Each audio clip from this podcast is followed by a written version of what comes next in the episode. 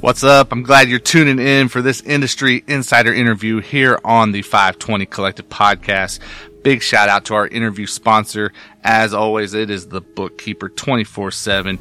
Go check them out at tbk247.com where they are putting on for the culture. They're, they're looking to, you know, make sure people know what's going on within the Christian hip hop space. Um, and man, we appreciate those guys, Daryl and the team over at the bookkeeper 24 7. So go show them love. Again, it's tbk247.com.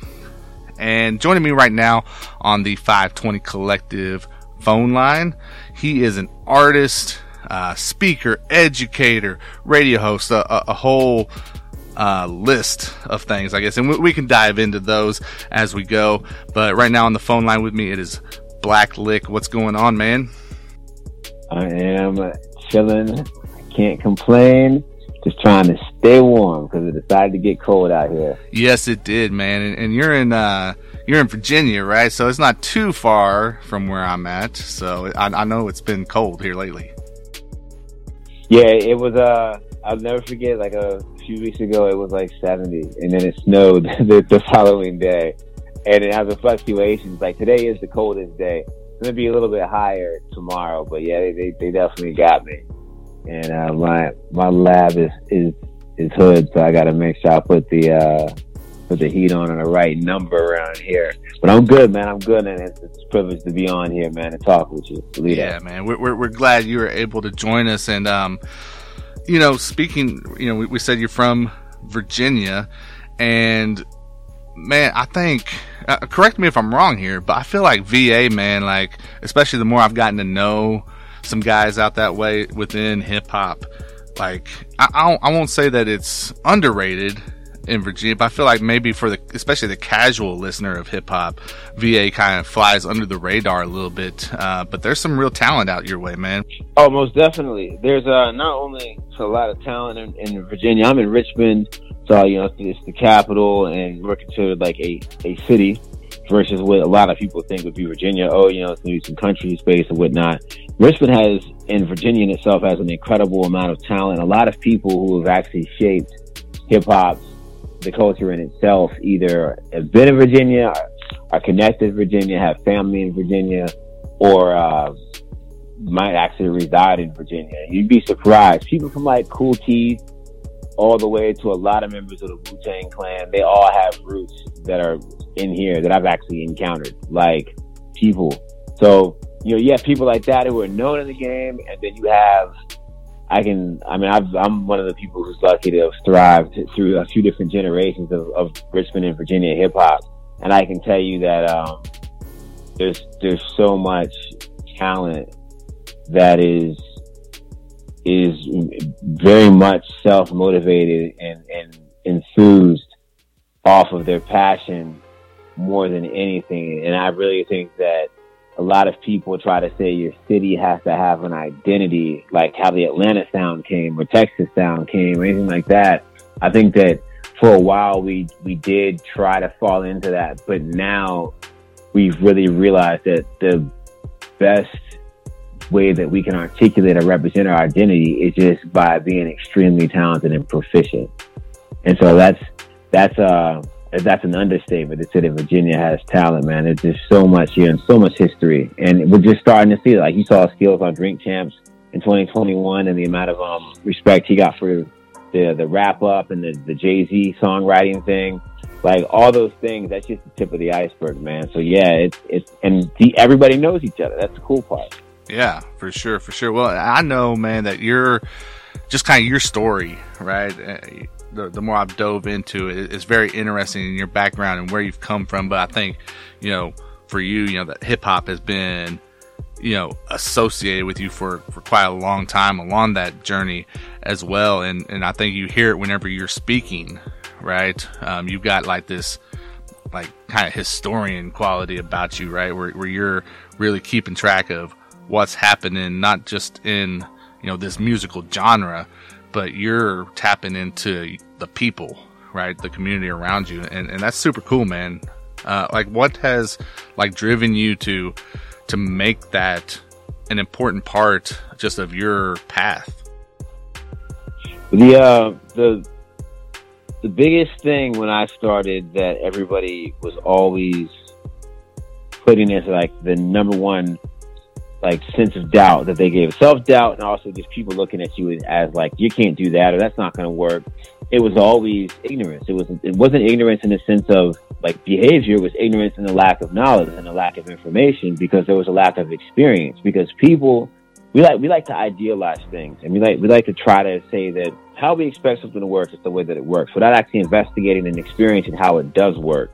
And so I realized that if I want to do this and if I want certain things to happen for me, then I have to create those opportunities because a lot of people love to say, "Oh man, there was there's no shows in VA or there's no this or that," and uh, if there's not, then either leave or create it. That's what it is. Like you either do it or you don't. And if you leave, know that you're going to have to basically buy your way or find a way to navigate somebody else's system just to have a chance. And there's going to be a pile of people who are already there in front of you.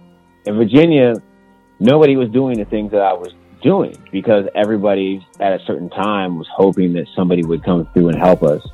And we realized quickly that we have to help ourselves, you know, often, especially when disappointment after disappointment takes place. And as the gap got wider in the city and in the state with the opportunities that got created, I got creative. And I was like, well, if I want to write for, if I want to be written about a magazine, I should probably write for a magazine so I know how that works. If I want to play shows, I should probably throw shows so I know how that works. If I want to be on the radio, I should probably get on the radio and figure out how that works. Because if they're not going to let me in one way, and that's a lot of other things whose problem is they think that for them to do something, they can only be done from one position. Like, if if you want to get somewhere, you'll be a driver or you'll be a passenger. Just don't try to be a backseat driver. You know, either if you have the drive, you either get behind the wheel or you take a seat with somebody that's actually for sure going there and you get there and then you figure out what you're going to do next. And that was really what, what made me take all these different courses. And to put it simple, after all that, is to say that I had to decide to say yes. And that's what I did. My story is saying yes. My, my idea back in the day, man, when people used to message me, they'd say, well, if you were wondering, and I always tell them, I don't say no, I just say, let me know. Because if I'm just sitting at home, uh, you're not doing anything with my time when I'm in this position where there's so much I need to be doing. I'm not doing anything with my time if I'm not out there putting in the work. So I'd rather put in the work and have the experience and then share it with my people and empower them by putting them in a position to hopefully do it again and do it better than me.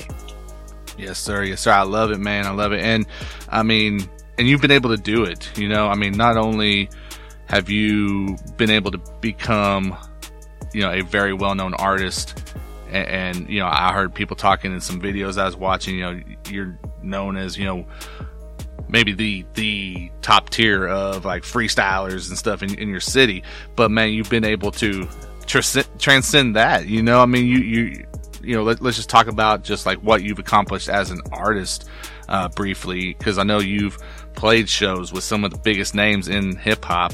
Uh, just g- give the folks a rundown of of BlackLiq the artist, man.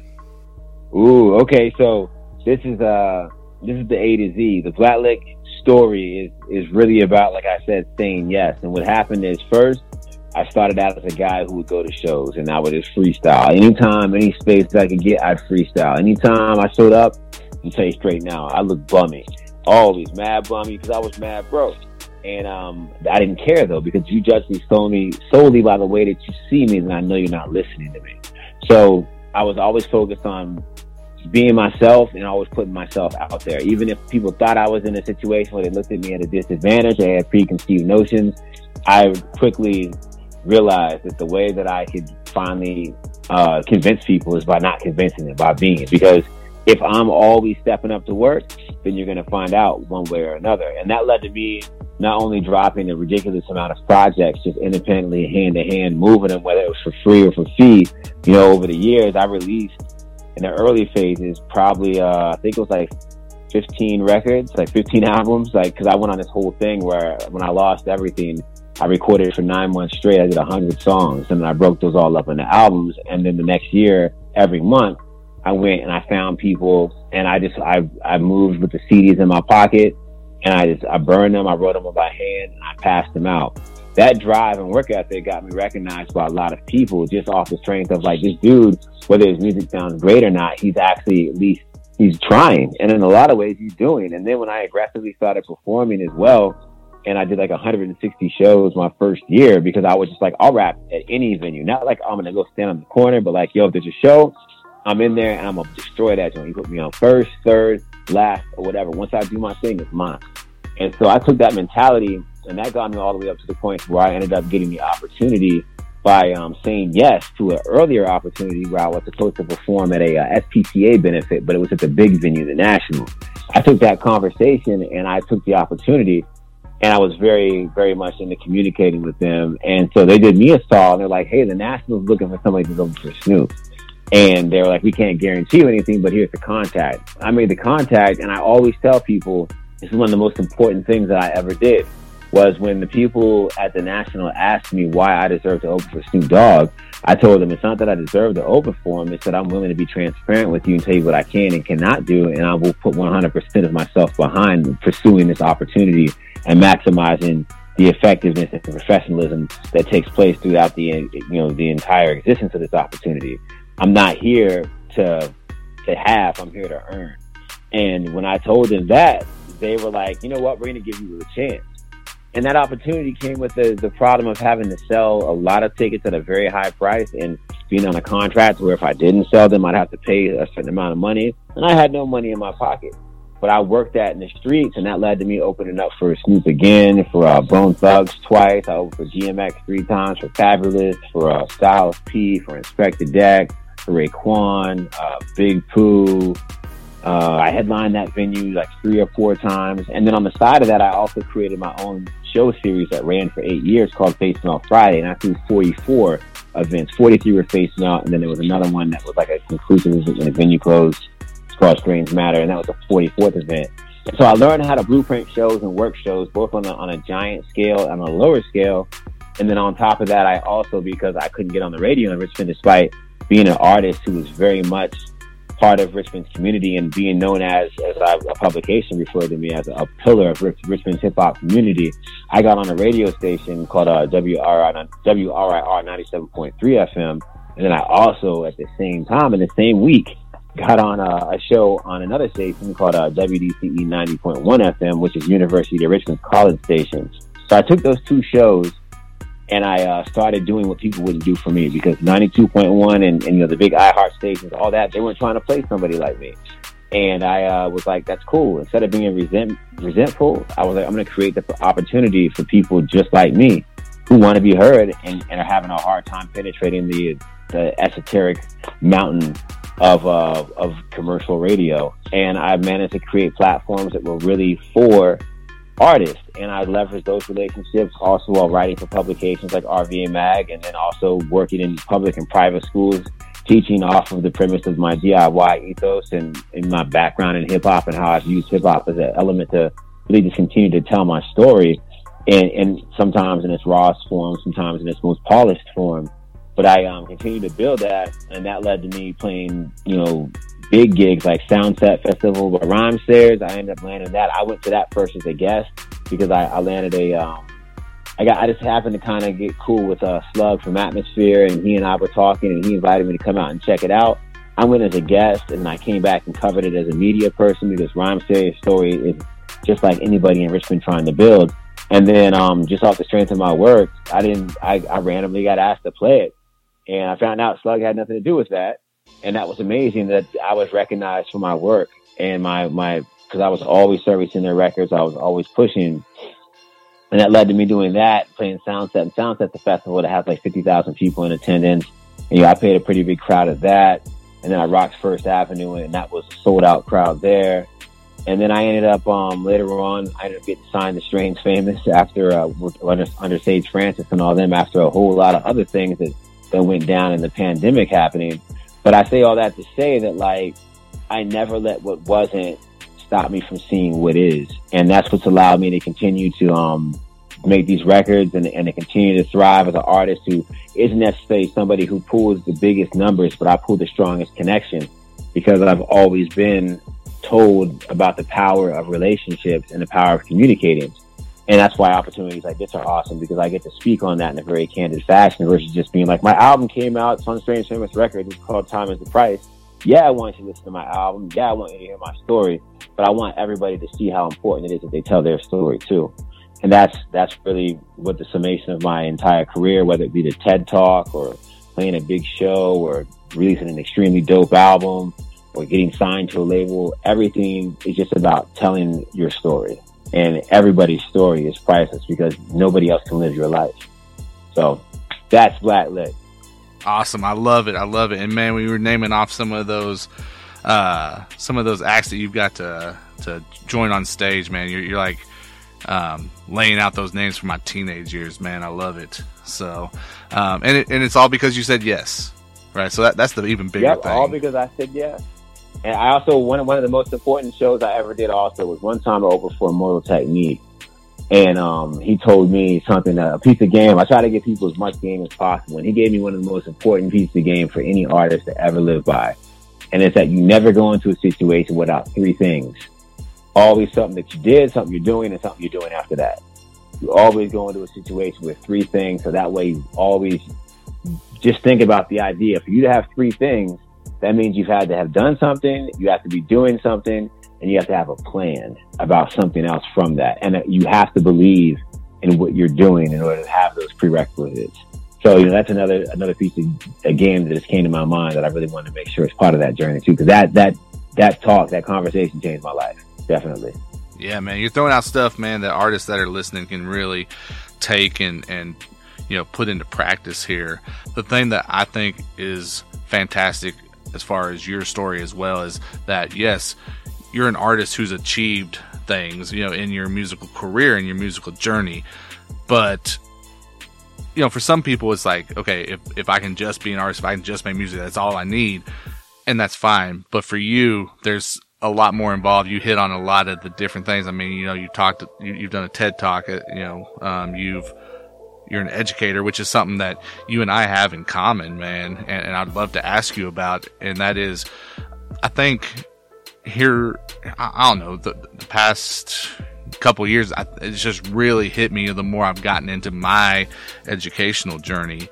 And as I look at it, you know, over the past decade, I think you start seeing that connection, you know, more widely across the board is there's this connection between hip hop and the world of education that's kind of sprung up, right?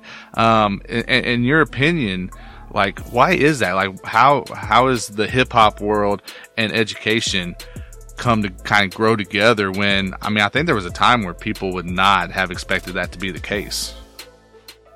Oh, I, I got a simple answer for you, man. I, I taught a um, I taught teachers at University at Richmond one time through a nonprofit and the uh, the Joan Arts School of uh, Continuing Businesses. I taught, I've done it a few times, but I um, taught a group of teachers, uh, K to 12. And the going into that experience, I was like, how is it that uh, I'm doing this when I'm not a person who has a college degree? But also, why am I doing this and why am I good at it? And the answer came to me while I was doing it. And that is because my man Lonnie B, he, he put, he was like, yo, he made this observation. Every teacher is an MC every teacher is an MC. That's that's people talk about like my teachers were Nas and Wu Tang and DMX and Ice T. Like for me, like listening to those artists gave me so much Pac, all that kind of stuff.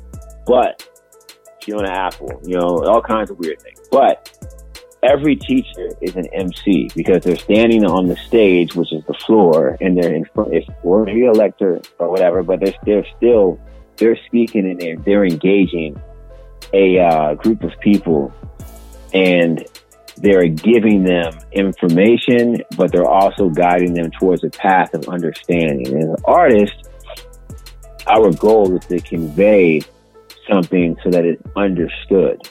That's why a great hook is is such a powerful thing because it, it it's the path to understanding. When you know the hook to a song and that song has a strong hook and the verses are attached to that hook, in a fashion to where the message is consistent, you immediately can take that little brief snippet of music and it becomes emblematic in your mind. And the best teachers they do the same thing. And that's because it's understanding. So teachers have brought hip hop. I've taught arts integration curriculum to help teachers bring that logic and that perspective into the classroom. And the other thing is that in a hip hop show, the crowd, everybody's equal. Everybody's there for the same thing. And in school, everybody's supposed to be there to learn. So when you find you can unify people through purpose and remove any sort of dated social caste that might have been, you know, shackled into that group of people, you can actually help them find themselves further by removing that those boundaries and enamels. And that's what being a teacher allowed me to even learn and understand more myself and it improved my game as an MC, but also being an MC allowed me to teach even stronger. So I think that is the, that is the underlying id behind why education and hip hop come together so well. And the other side is that in hip hop, it's, it's a prerequisite for you to be creative. Yeah, man. No, I love it. And, you know, I try to, obviously, as a fan of, of hip hop, I try to, you know, put put that into the classroom where I can. It's it's not always easy because, you know, just the the district that I'm in and, and, and, stuff. You know, it's definitely like a rural district and stuff. So, um, I guess what I'd like to ask you is like, how would you approach, or what would you say to like an administration that may be hesitant to the idea of bringing hip hop into the classroom? Like, like what's your message to them? I'll put it how somebody put it to me. One time I taught a student and they gave me a card at the, their parents gave me a thank you card at the end of our, our year. And it said, thank you for showing us that hip hop is about more than a bunch of expletives and, and crazy talk. They, the administrations have to be willing to expose themselves to hip hop culture and not just rap culture. And they also need to look at it from different perspectives and recognize that being somebody who's extremely proficient in freestyling allowed me to really find a way. When I was coming up in those ciphers, I realized the reason I loved being in a cipher so much was because ciphers require equality and respect. Even if it's jokes or blah, blah, blah, like there's still the agreement that we're going to respect each other and we're going to let each other speak and be heard. And we're not going to judge you on whether or not you, you got on the track. Somebody might rhyme better than somebody else at that moment over a certain kind of beat or whatever. But we're going to respect each other and we're going to build something together. Those are things that all bring respect to the table and shine the most when they're done with love. And with those two things in the classroom, ears and minds are a lot more open and people feel like they're not being talked down to all the time. Cause that's one of the things also when I was a kid and I was in school, I always felt like a teacher was trying to talk down to me. Yeah, man. And, I want to talk about, um, the TED talk you did because, uh, correct me if I'm wrong, but I believe you were, gave that TED talk to students, right? Mm-hmm. Okay. And um, they chose me, ironically. I was voted for it. Yeah. Oh wow, that's what's up, man. Like, uh, for I mean, because first of all, I mean, just what is that experience like being part of a program like uh, the TEDx program? Oh man, it's uh, it's weird, and I, I always believe that I'm fortunate that whether you want to call it the universe, God, or whatever, I get I get things put on my path when, I, and that's why no other way came to my mind too much is because sometimes it, it often feels like it's always the hard way, but it's really my way. And the TED system, you know, is, is a tough, a tough iceberg, man, because when you, when you get put on the course to where you know you're headed for TED, what happens is that they, they say you have to have a coach. They say that you have to do a rehearsal. You know, they, they want these visual elements, all these things. And when you look at my TED talk, you realize there was none of that. I didn't plan my TED talk. I didn't write it down. I didn't, I didn't, you know, do any sort of anything before it really. I just got up and talked. And, uh, I know I wouldn't advise that for a lot of people, but that's how I get down. So that, that, that TED talk, they made, they, they definitely gave me, and this is the other idea, aspect of TED that's incredible is that none of that is to say that they ever want to compromise or make you diminish your identity. And so I was really given the opportunity to be myself and to share my story, my point of view and do it my way. And I never disrespectfully was like, I'm not using a coach or blah, blah, blah. I was just like, yo, this is what I do. And, um, I, I gave two TED Talks as I always tell people. I gave the one that, that I gave to the people who were putting it on on the rehearsal day. And then I gave a completely different one the actual day of the TED Talk. So it's a, uh, it, it's a, it was a very intimidating experience but I had I had to have faith, man, and I used my skills as an MC to uh, to get through that. I always tell people as well that when I did that TED talk, I got on stage and still had no real idea what I was going to say. Just that I wanted to slow down the rate at which I talk, and I um I looked for the connection with somebody in the audience, and I I connected with somebody, and then I blacked out, and then it was done, and I was like, well, that went however it went. It went exactly how it was supposed to go. Yeah, man. And, and one thing that you talked about in there, and, and you mentioned it um, just a second ago, but it's this idea of now, right? And I think you know people can hear that and make assumptions, right? Where oh well, we gotta be must be talking about you know being in the moment and, and you know whatever there. Yeah, yeah, yeah. Um, but but when you're talking about now, you have a, a different meaning to that. Like expound on that just a little bit. Well, the um, the thing about life is that we always when we don't like what is, the first thing we look at is what well, what isn't? What, what could it have been? You know, we hypothesize and then we diminish the value of our present, and then we ultimately contradict our existence by wishing it was some sort of other way, and that takes us away from the moment. Right now, the present is tied to the future, and all my gains are attached to very serious losses. So I looked at my life, whether it was my father getting incarcerated and sentenced to prison, or my friends dying from drugs and you know, DUIs and all sorts of other things, seeing friends get incarcerated. All these things were lessons that brought me closer to the proximity of the fire, but also told me that my path, it's going to be the way that it is. And the more I fight it, the more I'm not going to be able to be who I'm supposed to be, who I am already. And um, that means making that decision to do it now and to be it now, but also seeing that in life there is no other way. There's no other path. There's no other. We can't reverse time. We can't make the same decision twice unless we're willing to make the same mistake twice. And we only learn that lesson once. So if time is the currency or the price, then why would we waste our present on duplicating our future with further uh, disadvantageous results? So, you know, that's kind of where my mind was at when it came down to now is that like, I, uh, I'd rather learn something without having to make a mistake, but I've made plenty of mistakes and I've learned a lot of important messages, like lessons and messages from seeing other people make mistakes. But I would not have my life be any other way. I wouldn't, un- I wouldn't, you know, the, the most important moment that really made me understand what faith is and also why I believe so much in, in now is because when my father was incarcerated, you know, when that happened, he, he was a man of no faith and he always maintained his innocence. He still does. And that incarceration led to uh, him finding God. So while people would say, well, don't you wish your father was free? I would say, am I in a position to wish away a man's faith? You know, that's, that's, that's the reality that we face as people. My father's path is his, is his path. Mine is mine. But who am I? Who am I to speak on that? So it's like, the only alternative is that there is no alternative because all there is is now. So yeah, no other way, man. We we made a we made a brand we made a brand around that, and uh, that helped me. Uh, that's how I ended up connecting with Strange Famous even further too. But yeah, like always has been, man. And I can the other tip I can give people is when you get told no, you know that's when you're supposed to say, well, what now? And you know, and, and then now what? Because after you say what now, you decide to do that and that's when they got to question it because it's already done. But you know, don't stop at the oh man, work your way to that W. That's where the wins are at, and that's where the, the next step is at. There might be more losses, but at the end of the day, the person who has the most to gain is the one who has nothing to lose. And I, uh, I, I, I travel light, man. yeah, you you, tra- you, travel light, man. But you got these uh, these sayings and these um, insights, man, that carry a lot of weight with them, man. So pe- people need to hear it. You know, uh, another one of those that I heard in a different video that I was watching with you, um, where you were talking about, you know, like what happened with your father, and it was, you know, discussing your journey to sobriety.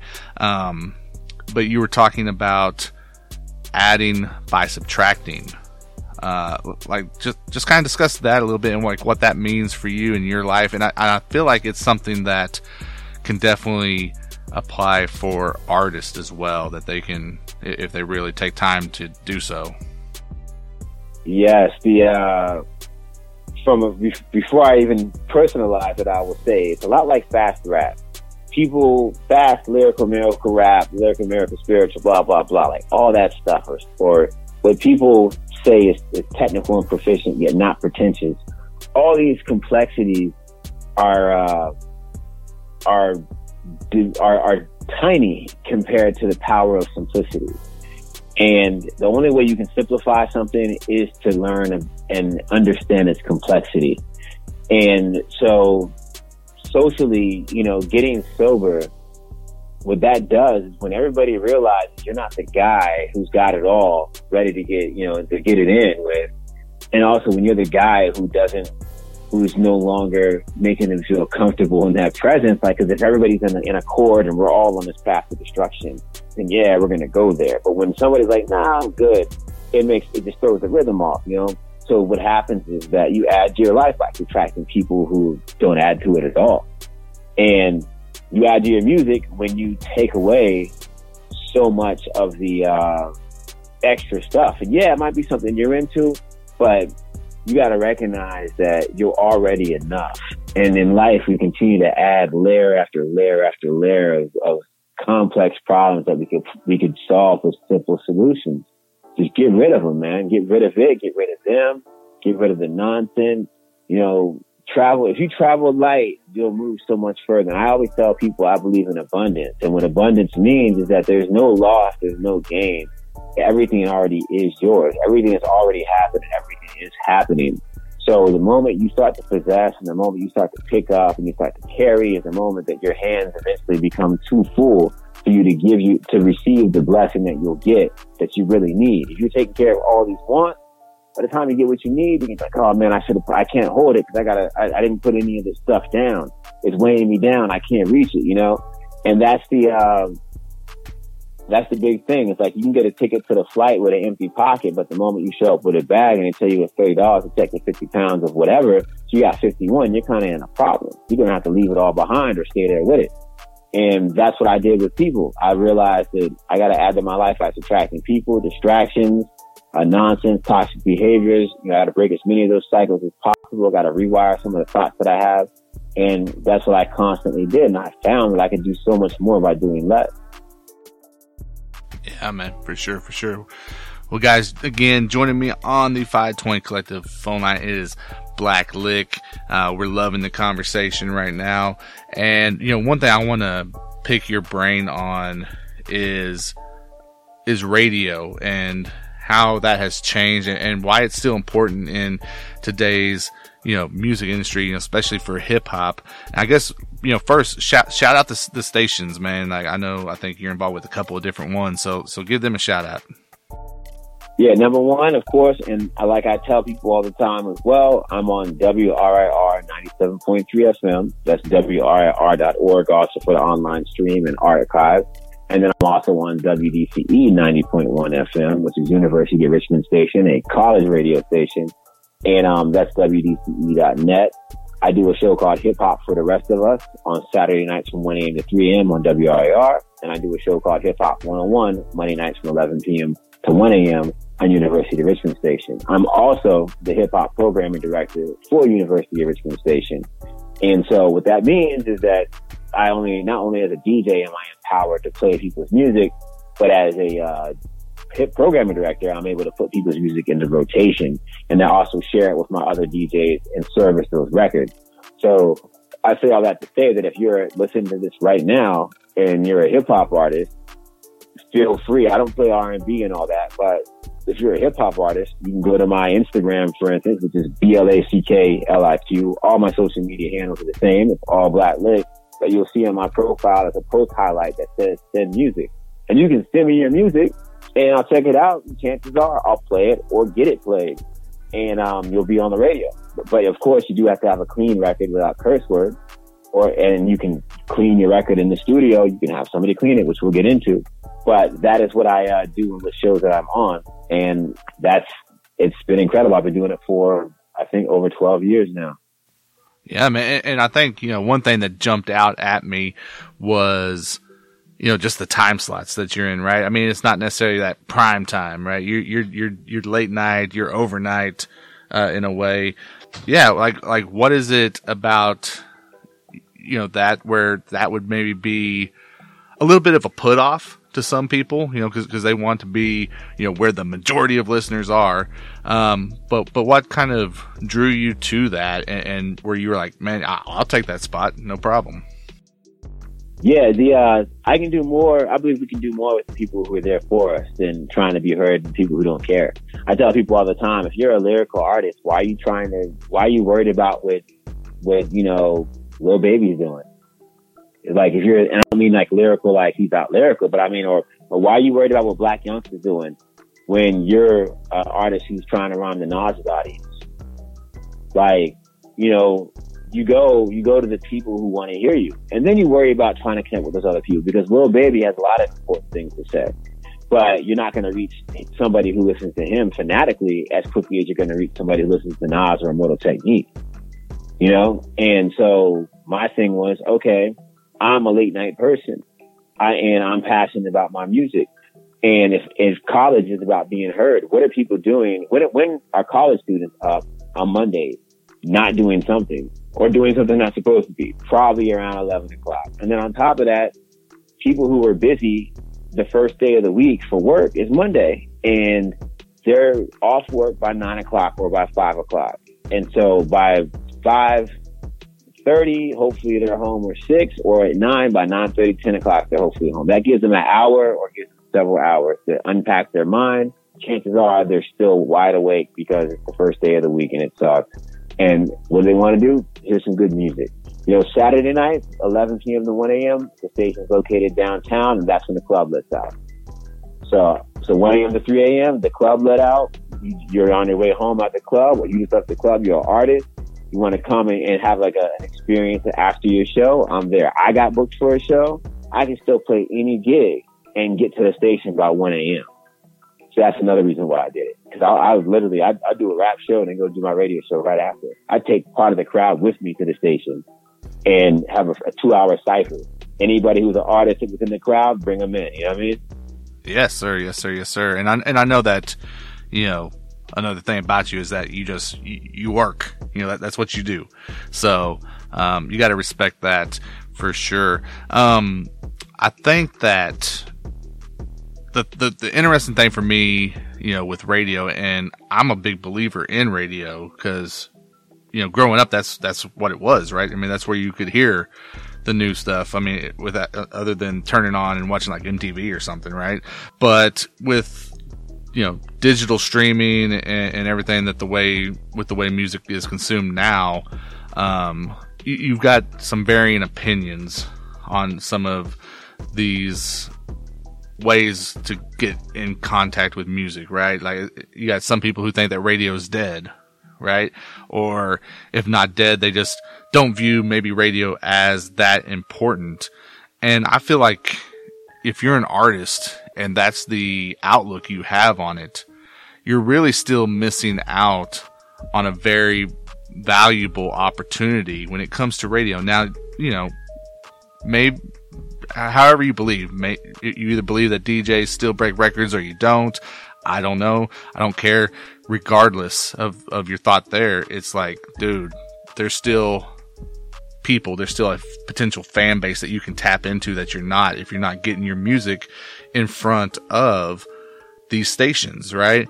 Um, like what, how do you feel on that, man? Like whether it's just about how that shift has happened or just the way that artists are looking at it and like what would your response be? How, how, what message do you want to get across to them with what radio can play in their progression as an artist? Well, you know, the uh, the thing is, is one, I think a lot of artists have no idea about how publishing works or what non-interactive media versus interactive media is, what a PRO really does versus the DSP. You know, what is what is Spinitron, what is Sound Exchange, what is what is, you know, BMI or ASCAP. These are the things that people throw out and everybody's like, you should own your masters. They don't even know what their masters are or whether or not their masters have any sort of value through a path of exploitation.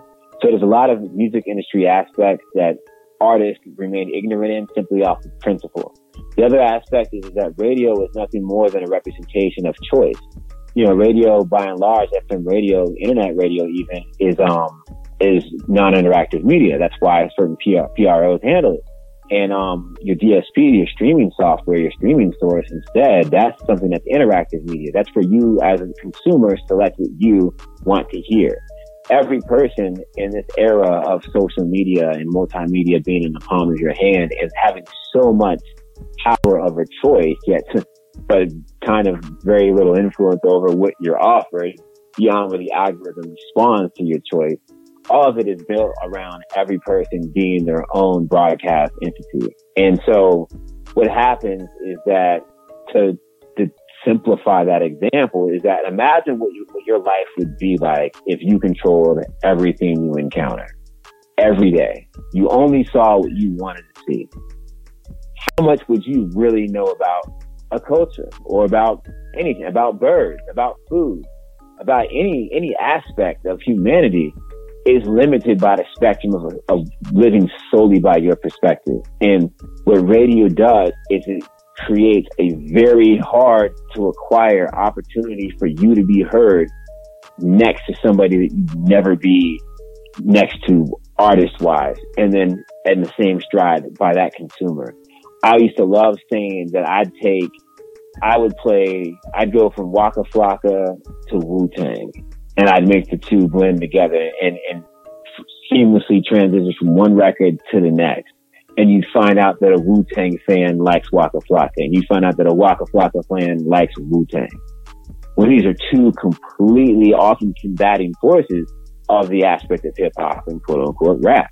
You know, so that in itself is an opportunity that a lot of artists don't get. And also a lot of artists think it's an inevitable thing. It's like when I get to that level, you should be at that level at this point when you start in the game. You shouldn't be making music that sounds any level of quality uh, less than what's being put out there. Because when you're out here in the game, when you're on a DSP, if your sound quality doesn't sound good, I tell people all the time, if I have to move my uh, the mixer up five dBs or you know up up or down on the board to play a record, I'm gonna do that. But 90% of these these other DJs are not because the overall volume of your record determines the, um, you know, whether or not it can consistently blend with somebody else's records at an industry standard. And those standards constantly evolving.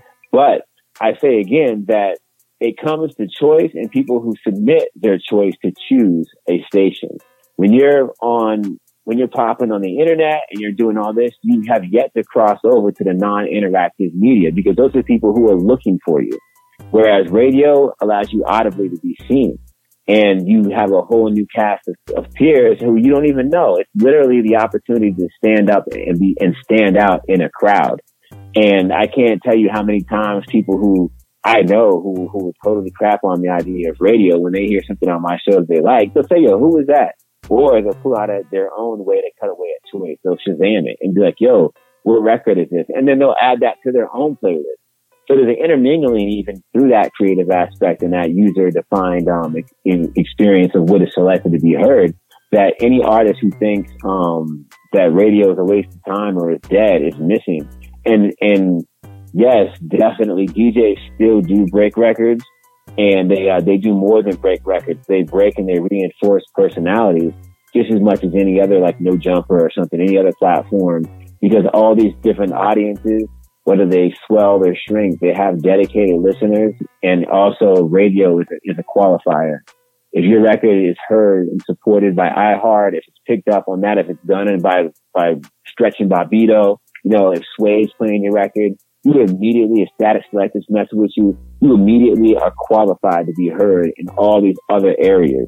You are now a peer. Even though you've always been a peer, because you were you're now a peer. And that means that you can say, put that respect on my name.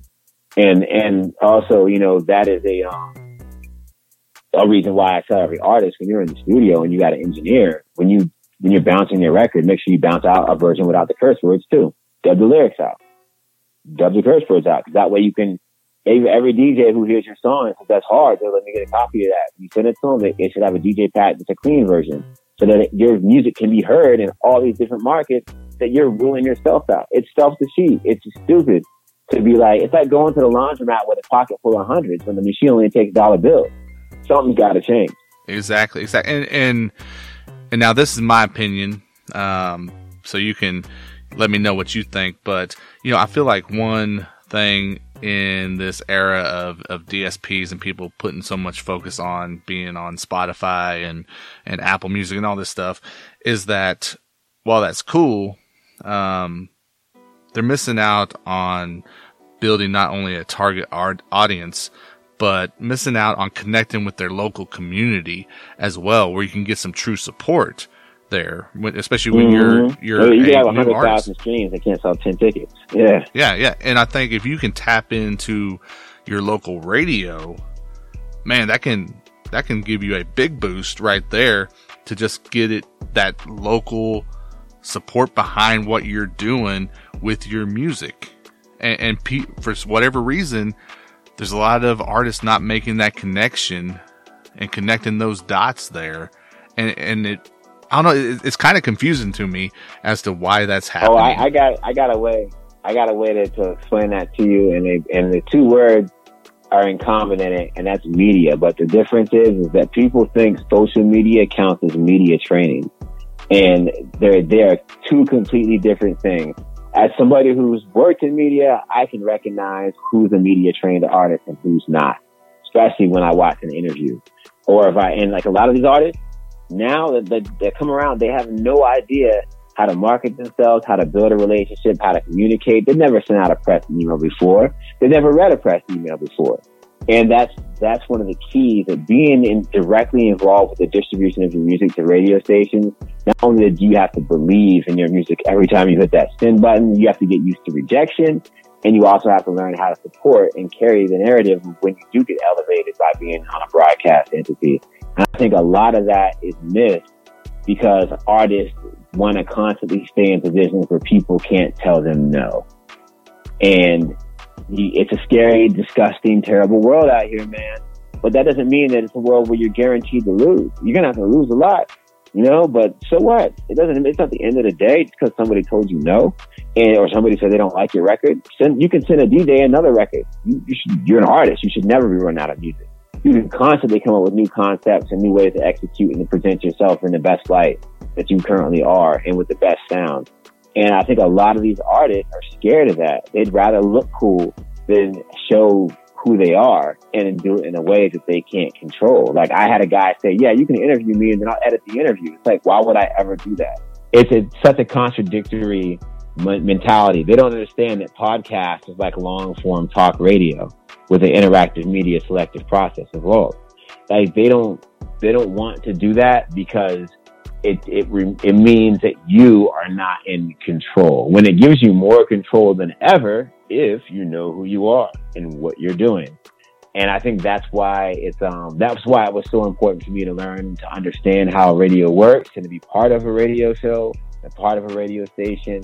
And that's what kept me and keeps me showing up every week, twice a week is that I know that what I'm doing might be a penny and might pay less than a penny when I spin your record in a lot of cases with the way these things plan out. But there's relationship currency that's built there. There's the power of the concern of the consistent relationship I have with my audience, with my artists, with my with the people who come to the station in and out. A little bit less since due to COVID, but um, all those things, man, are, are what what make radio such a precious thing. And you gotta at some point, man. It's just like music. I tell people all the time, your music belongs to you until you release it. Then it belongs to everybody else. So I, a lot of times when I record music, I'll ride around to it like all the time, and then when it's time, I once I put it out, I don't listen to my music anymore. I listen to it by performing it. But um, I don't listen to my music anymore once I put it out because it doesn't belong to me anymore. It's for the people. You know, it's what I was on. And now it's your turn to enjoy that, to grow with me so you can see where I'm going. And a lot of people don't see how radio is such a key way. I remember, remember back in the day when an artist would drop a single and it, it put it in your mind who they are. And then that next one would, would show you what they're about even further. And it helped you build this idea of who this guy is or this woman is. And then you get their album and you find out all these things about their life. Like that's how we used to build artists. And now we do it with a thousand posts.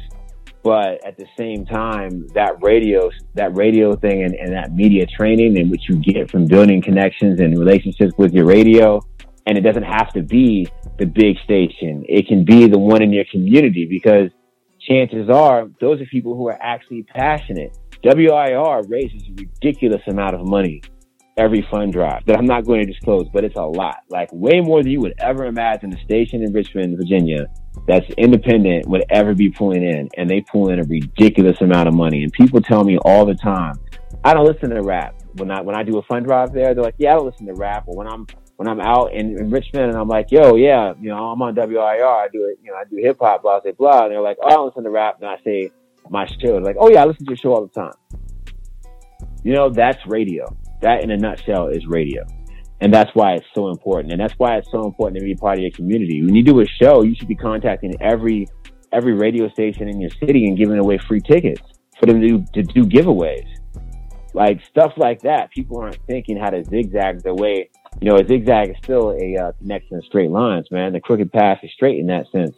And um, radio, like I was able to do so much off of just being connected to radio, I could aggrandize any situation. You have a show, it's a small show, it's an intimate affair, but you want to go ahead, you want to make sure the public knows about it. Give them something for free. Do a giveaway. Give away two tickets. You're letting five of your friends in. Why can't you let two of my radio listeners in who would never heard of you possibly that just want to dial in the phone to win something? You know, like these are huge marketing opportunities that artists are just missing out on totally because they think that a thousand likes is going to do something for them. Yeah, yeah. Well, and I mean, you know, so many artists are struggling trying to figure out, you know, I have no idea who my target audience is, and but you're too bit too busy trying to, you know, grab the attention of people you're probably never going to meet when you're overlooking the opportunity to really connect with people right there, you know, that you can truly interact with. You just you just hit the nail on the head, man. I tell people all the time, the easiest way to gain a fan or to, to gain a supporter or for somebody to know something about you is to offer them to offer to do something for them. Don't tell somebody, oh yeah, I got a song out. You want to listen to it? Instead, be like, hey man, I, I'm an artist. I'm doing this. You know, I'd love to to post something about you on my social media. I would love to to see to share, have you share your opinion on my music or anything to involve people because you artists are so quick to forget that you're not a normal person when you're an artist because you want to share your life. Your life isn't on public display when you're born. Nobody get, nobody cares about you being who you are until you start caring about it and, and figuring out that it's something that you want to share with the people. And like, I don't understand a rapper who has a, a social, a social media profiles and they're on private. Like, those are the kinds of things I see you're a rapper, and you tell me about yourself, and then I try to follow you, and I have to request. So, which is it? Make up your mind. Are you out here or not? You know, and you know if you want people to know you, the best thing you can do is get to know them. Like, why are you so concerned about having that leverage? It's like uh, it's it's like in Star Wars where you know he Anakin's jumping at Obi Wan, and and Obi Wan's like, "Don't do it, man. I got the leverage." I'm going to cut you down. And they just do it anyway, over and over again. And then they get mad when they ain't got a leg to stand on. And it's like, yo, you're defeating yourself. You know, view the room, learn the terrain. And, and most of all, don't take the people in your community for granted because the people in your community, they feel just like you because they live in the same community as you, man. Exactly. They're exactly. like there. And, and I want to I want to do a, a, a short follow up here. Um, it, it, I don't know. It may be two parts. Um, however you want to answer it. Uh, but you talked about, you know, obviously making two versions of your song, right? Making a radio edit to get to DJs, and I think that's a great place to kind of start. But say I'm an artist and, and I've done that, right? I've made my song. I've got the edit. It's, I, I, this is what I want to give to radio. Where do you point that artist to as far as like those initial steps at that point? I mean, obviously we don't have to go through the entire process, but just how do you get them started in that? And I guess the second part of it that would kind of tie in a little bit that you were talking about, you know, uh, just getting better on the media side of stuff as well. Like, kind of where where's a place that you would kind of tell them, hey, you know, if nothing else, start here with with the media side. Oh yeah, no, no, I, I got a I got a pretty let's see here. The best way to say it is this. Okay, number one, when you're in the studio and you have your, you got your record, make sure your clean version is completely clear. Which means listen to it and make sure that it's clean completely. Listen to it several times.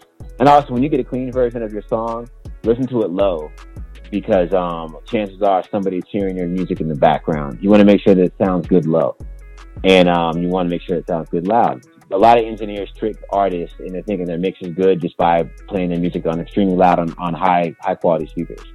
Play your song in the car before you leave the studio. Make sure that it, it sounds good. Um, number two, though, is once you do have your record complete, you need to figure out number one you should definitely try on your own. I think i think every artist should go through the miserable process of sending individual in- emails to different radio stations. Even if you have a uh, copy and paste portion of the email you should try to find a way to personalize each individual or station or whatever it is that you contact. Meaning um, don't spam somebody with links. Send an actual email to them directly. Be professional when you contact them on social media. And say hey i've got a record don't tell somebody your record's a hit if your record doesn't have millions of plays, it's not a hit. And even if it does, it's not a hit. You know, if you were, if it was a hit, you wouldn't be sending the record. You'd be getting asked for it. So unless they're asking you for it, it's not a hit. So treat it as such. Say your music is, it may not be a hit, but where your music is, is an opportunity, both for you and for the audience to hear it, for the person who's playing it, because every DJ wants to be the one who breaks the record. So if you got a hot record, say, hey, listen, this is my new record. Make it quick, have a quick, succinct intro. It's personal, and then put your record on there. Make sure the file name is straight. Everybody, don't send bounce out number A underscore mix underscore fire underscore. No, it should have your name, and then it should have the song title, and it should say clean. That's it.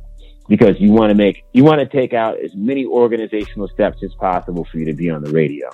The other thing is that, of course, if you don't know what to do, typically that means you need to figure out who to pay. And who to pay is not the radio station or to think that you run up on the DJ and slide them 250. I've had somebody offer me a thousand dollars before to play their music on the radio. And I'm like, dog, I just play it for free. Like, calm down. You know, if you want to give me, if you want to, yeah, if you want to spend money, pay the, give the station underwriting money and support a cause like that you have, like pay for ad space for somebody who's doing something in the community, something like that. But, um, what you want to do is you want to people don't know the term. The term is called servicing. If you cannot service your record yourself, and even if you have and you've got limited results, it's time for you to put together a budget and service your record. Meaning by now you should have a video for it. You should have a look for it. It shouldn't be too old, even though, you know, at this day and age, we do have a bigger window now, but you should have a video out for it.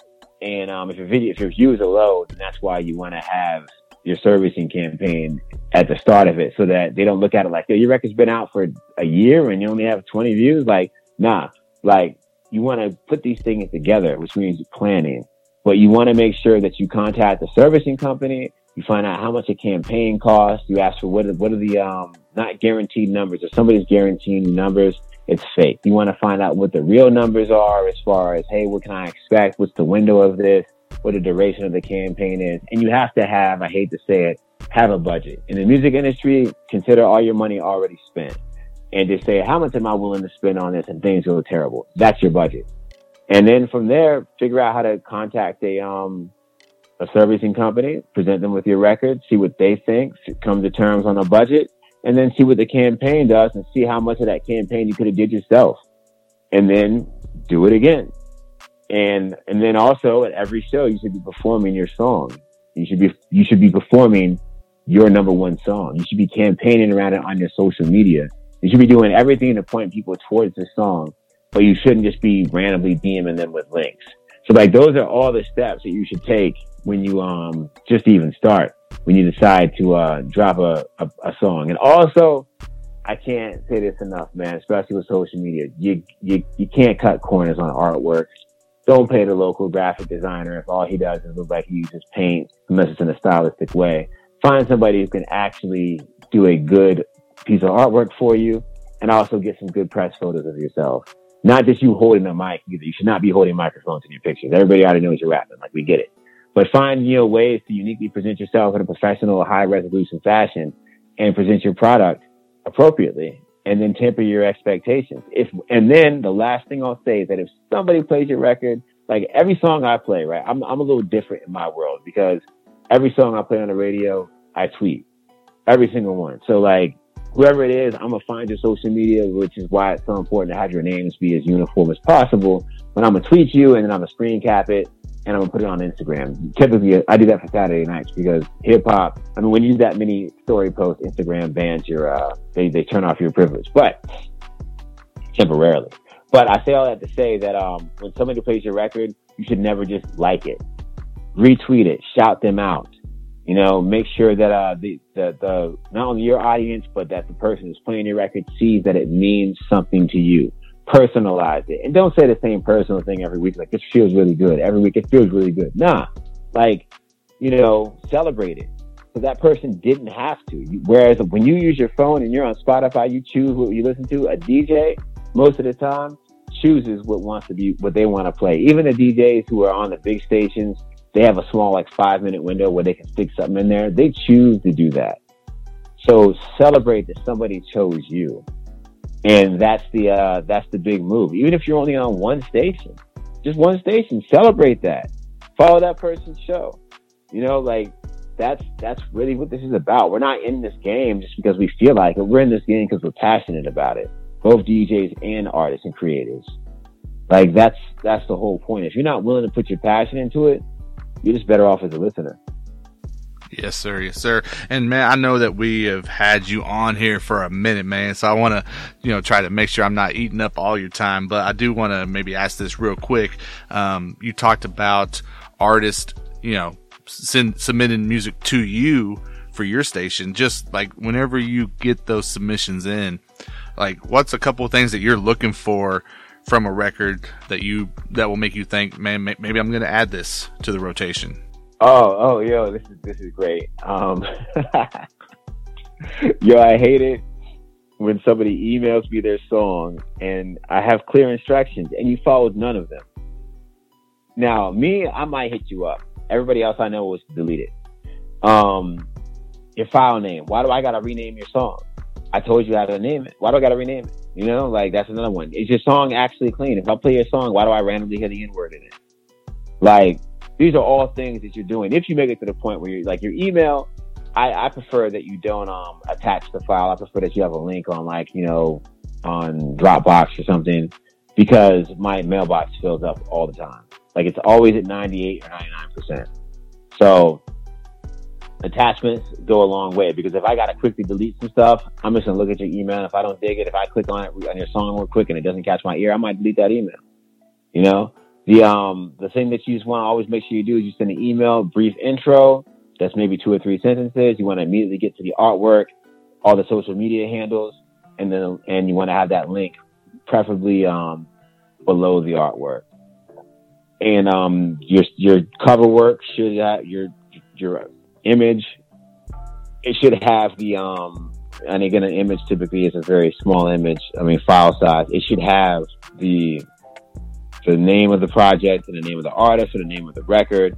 You should declare it, you state that it's clean, and you should definitely send a positive source of follow up. Say, hey, you know, like check in on it. And when you do get played, contact back and say thank you. You know, stuff like that goes a long way because this is a very, being a DJ is a very thankless deed a lot of times, you know, it's like being a parent practically, as they say.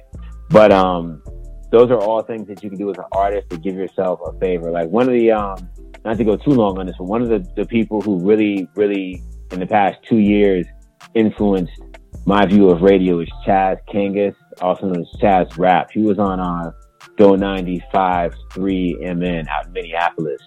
And he, he did a show back when that station was still called First Impressions. And every show was about breaking records, about putting new music in front of his listeners' ears and he did it with such passion that like I was so excited as a person who's been doing radio for like 10 years. I was still so excited when I had my music presented by him because he actually cares. And when you actually, when you deal with somebody that you know cares, like please respect that and support more than when they play your song. Support their show. I used to tell people all the time, you want to get on a, on a hip hop show on a stage? you should you should be promoting the show like you are on the show, even if you're not on the bill, even if you're not on the next three shows. You should be promoting that anyways. To show you got time to look at, at almost naked ladies on the internet, but you don't have time to go online and and retweet somebody's music or, or retweet a, a radio show or listen to it consistently.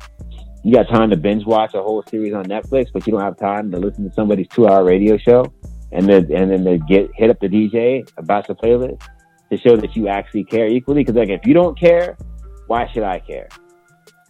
That's that's the, the ultimate determining factor. If you don't care, why should I care? Like at all. Just like you asked insightful questions that show that you took some time to think about it. That makes me feel great which means that makes me really focus on giving you answers that, that mean something. And it also means that your audience, who hopefully is, is already in tune with how important your perspective is and how engaged you are in presenting the best quality questions, everybody is in a bubble of where they're already past the point of accepting what something is and they want to really know about it and why and walk away with their version of understanding. Like again, if you're not willing to lead with your passion instead of just your enthusiasm and your entitlement, you're not you're setting yourself up for failure. And I mean that's that's like as somebody who's interviewed hundreds of people by now, myself, and done just as many interviews about myself, like I really appreciate the time that you've taken to ask real questions and have a real conversation with me and treat me like a person instead of just a product.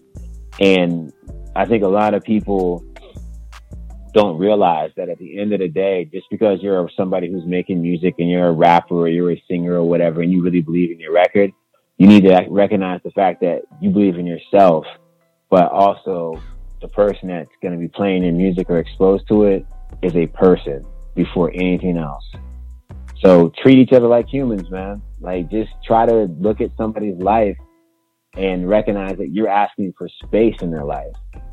And that's, and, and then space in their attention span and watch what happens when you do that over time. Not just when you do it once, but when you do it 99 times. That 100th person, it might be the one that actually shows you that, yo, you are right. You know, you've been doing right by all these others. And then those other people, they might turn around and be like, okay, I can't tell you how many times I played a song and because I played it, somebody else is playing it.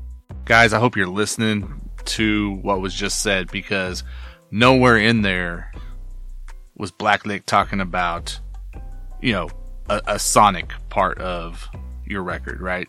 It wasn't about, oh, I'm just listening for the the hottest track right? I mean, I'm sure that. Oh yeah, no, not at all. Yeah, I'm sure that plays into it at, at some point along the line, but that's not the the the big impression. I guess is, is how I'll, I'll put it. Oh yeah, that. no. If you um, it, I'm telling you now, man, is uh, if you're a great person, you have a great personality. You know, just like how Gucci Mane said, you know, you could have a jam in a month, but I ain't listening to music if I don't respect your character. Like, if you have great music, you know, and you and you you come at me cloudy and disrespectful, I'm not to play your song. But if your music is okay, you know, it's good enough, you know, it's good enough, but you're great. you're great at supporting, then yeah, I'm to definitely play your song because this is the thing is that if you're running around saying you're the best, I know you can't get better. But if you're running around saying, "Hey, this is what I got for now," I know you can always make better music. I want to grow with you because as you grow, everybody else around you is going to grow with you and they're going to go with you. They're going to be my listeners just as much as they're your listeners. You know, that's, that's the whole point. And when you, when you come around trying to make a record that sounds like everybody else's record, why am I going to play your record that sounds like somebody else when I can just play the person who already does that better than you? Like, I've never understood that. I used to write reviews for RVA Mag and I used to tell people in their reviews all the time. I'd be like, I'd put out there like, yo, I hear, I hear Meek Mill, I hear Kendrick Lamar, I hear, um, you know, a little bit of Nas, you know, I hear some Pac, but where are you? Like, I hear all, it's great that you can rhyme like all these guys, but where are you?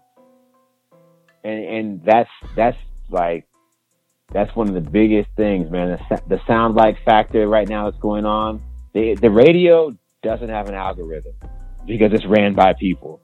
So like, I, I, I ask you guys, please do not make songs that sound like somebody else and think that's going to help your cause because it's not. You should not be a type artist, even if you're on a type beat. Yes, sir.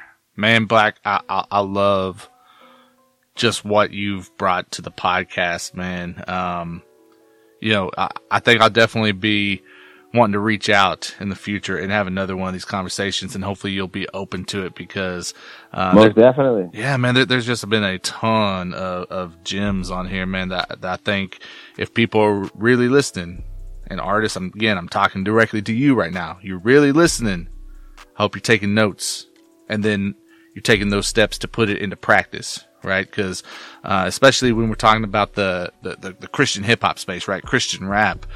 While there's been strides taken, especially in the past decade, as a whole, as a community, as a genre, we're still not there.